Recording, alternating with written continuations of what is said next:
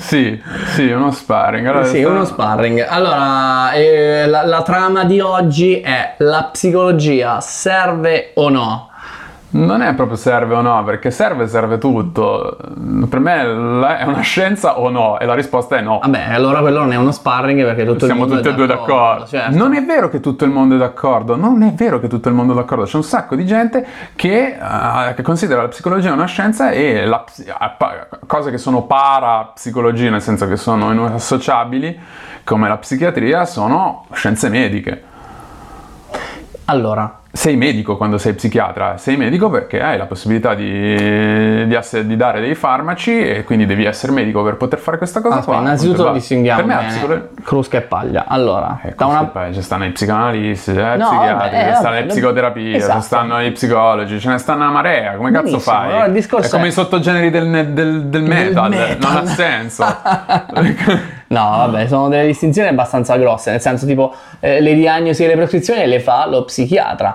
Ora, io sono d'accordo che quello non è uno scienziato, però sicuramente si avvale di tecniche che invece con la scienza hanno a che fare, come l'utilizzo di medicinali, l'utilizzo di sostanze chimiche precise, studiate secondo un metodo scientifico anche in vitro, ok? Quello che noi non sappiamo bene, perché secondo me è imperscrutabile, perché questo sarà il nodo principale che mi fa girare le scatole, è la materia, ok? I cervelli delle persone sono tutti diversi l'uno dall'altro e è difficile trovare un leitmotiv, una causa-effetto che valga per tutti. Al massimo ci si mette la statistica per dire questo vale per la maggior parte dei casi, ma quando fai la statistica la devi fare bene, e la storia scientifica della psicologia fatto bene, fare le cose male, esatto.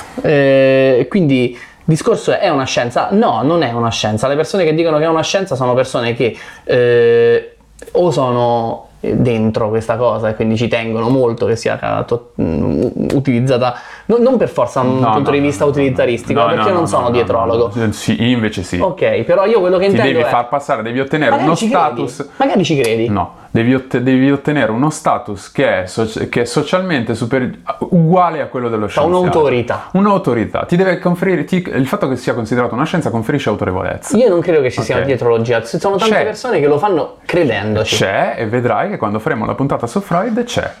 Però Freud è Freud è un individuo stronzo, ciarlatano di merda, però c'è. Va bene, tutto quello che vuoi, io manco lo conosco, quindi mi spiegherà poi lui. Però io quello che intendo è che tu prendi gli studenti di psicologia che vanno oggi a fare gli esami, quelle persone non sono segnate a quell'università perché volevano truffare il prossimo. Ok? Quelle persone ci credono. Sì, ma ho capito. E un valore tutto questo ce l'ha. Ora, il fatto che non sia scientifico. Ma tu ci credi non significa che tu ci credi per le ragioni giuste. Cioè, tu puoi andare a studiare psicologia perché credi che questa cosa sia effettivamente funziona. No, a me non me ne frega un cazzo che sia un aiuto. Un aiuto può essere tutto. L'aiuto è anche il placebo, la pillola di zucchero. Non ha nessun senso. Cioè, per me il discorso non è sull'aiuto. Può essere utile tutto quanto. La questione è la legittimità di questa cosa, quanto è legittimo, perché per me la psicologia è legittima quanto la filosofia, cioè vale un po' per chi la fa innanzitutto, perché poi c'è la questione della diagnosi, come abbiamo visto nella puntata su Rosenhan, che è sostanzialmente tante quante sono le persone che si affacciano sul caso, tante sono le diagnosi, ok? Non c'è una vera metodologia che ti dà una certezza come in scienza. Se tu fai un esperimento, l'esperimento è così o non è così, e chiunque lo faccia, se lo fa correttamente, ottengono tutti quanti lo stesso risultato. Sì, va bene, okay. Però sappi che non tutte le scienze sono nate uguali, purtroppo. No, nel non senso, tutte le scienze sono. Un esperimento in fisica devi essere sempre perfetto al millesimo, perché ogni differenza. Variabili sono sensibili. Le variabili sono, se vuoi, in un certo senso di meno. Invece, un esperimento in biologia, se tu hai una differenza relativamente piccola, ti puoi permettere di dire una cosa anche se in effetti hai una riproducibilità meno. Però non è questo il problema è che qui è invece una cacciara completa, cioè non siamo neanche nell'errore minimale, siamo nel dire ma tu butti le cose tutte le volte che sei certo che non fanno quello che dicono? No, io non butto niente. Il fatto che ci sia una materia che si occupa di ricercare questo campo è un bene, perché bisogna ricercare tutti i campi. In qualche modo quello che si cerca di capire uno. Ma perfetto, ma se noi stiamo cercando di capire come tirare su un palazzo, a me sta bene.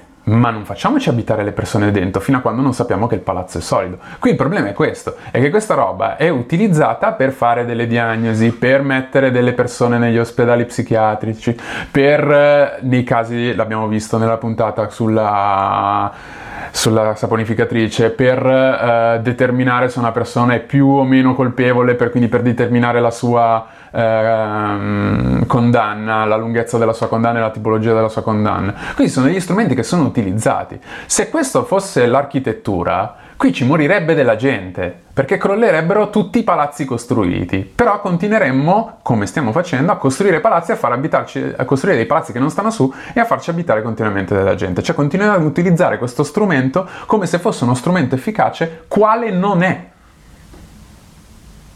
E facciamo dipendere da questo strumento delle altre cose. Ascoltami, se tu fai il paragone con i palazzi, fai una fallacia da omeoterapico, ok? Perché tu sei... Addirittura, che offesa, adesso ti vedi a cazzotti per davvero.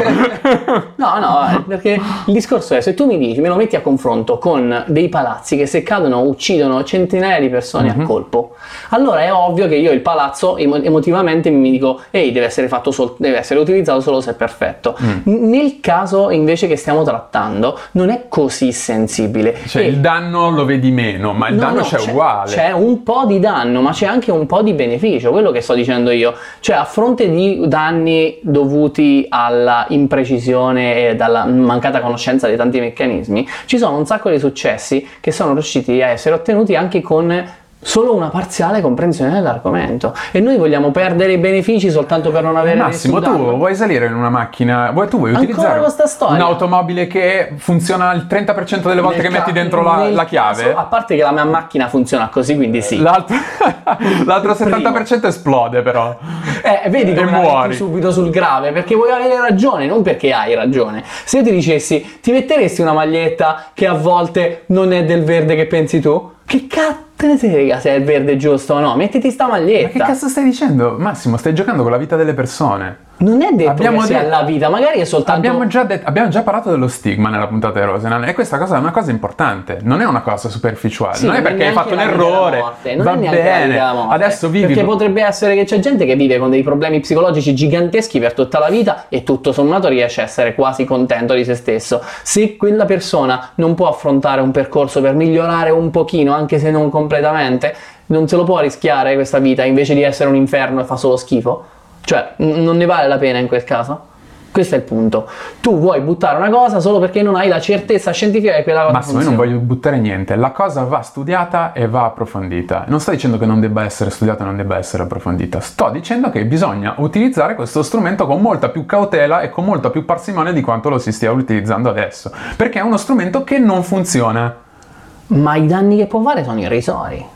Ma lo dici tu, i danni che può fare sono irrisori. Se tu sei una persona suscettibile e a te ti fanno la diagnosi sbagliata e ti dicono che sei matto, a un certo punto tu comincerai a comportarti come un matto. È il principio di uno studio, tra l'altro psicologico, che si chiama l'effetto Pigmalione. Se ai bambini la classe, metà gli dici che sono stupidi e l'altra metà gli dici che sono più intelligenti, anche se non ci sono delle differenze, la metà a cui hai detto che sono più stupidi cominceranno ad avere dei risultati inferiori, cominceranno a comportarsi come stupidi e ad essere meno efficaci nello studio, ad essere meno performanti nello studio.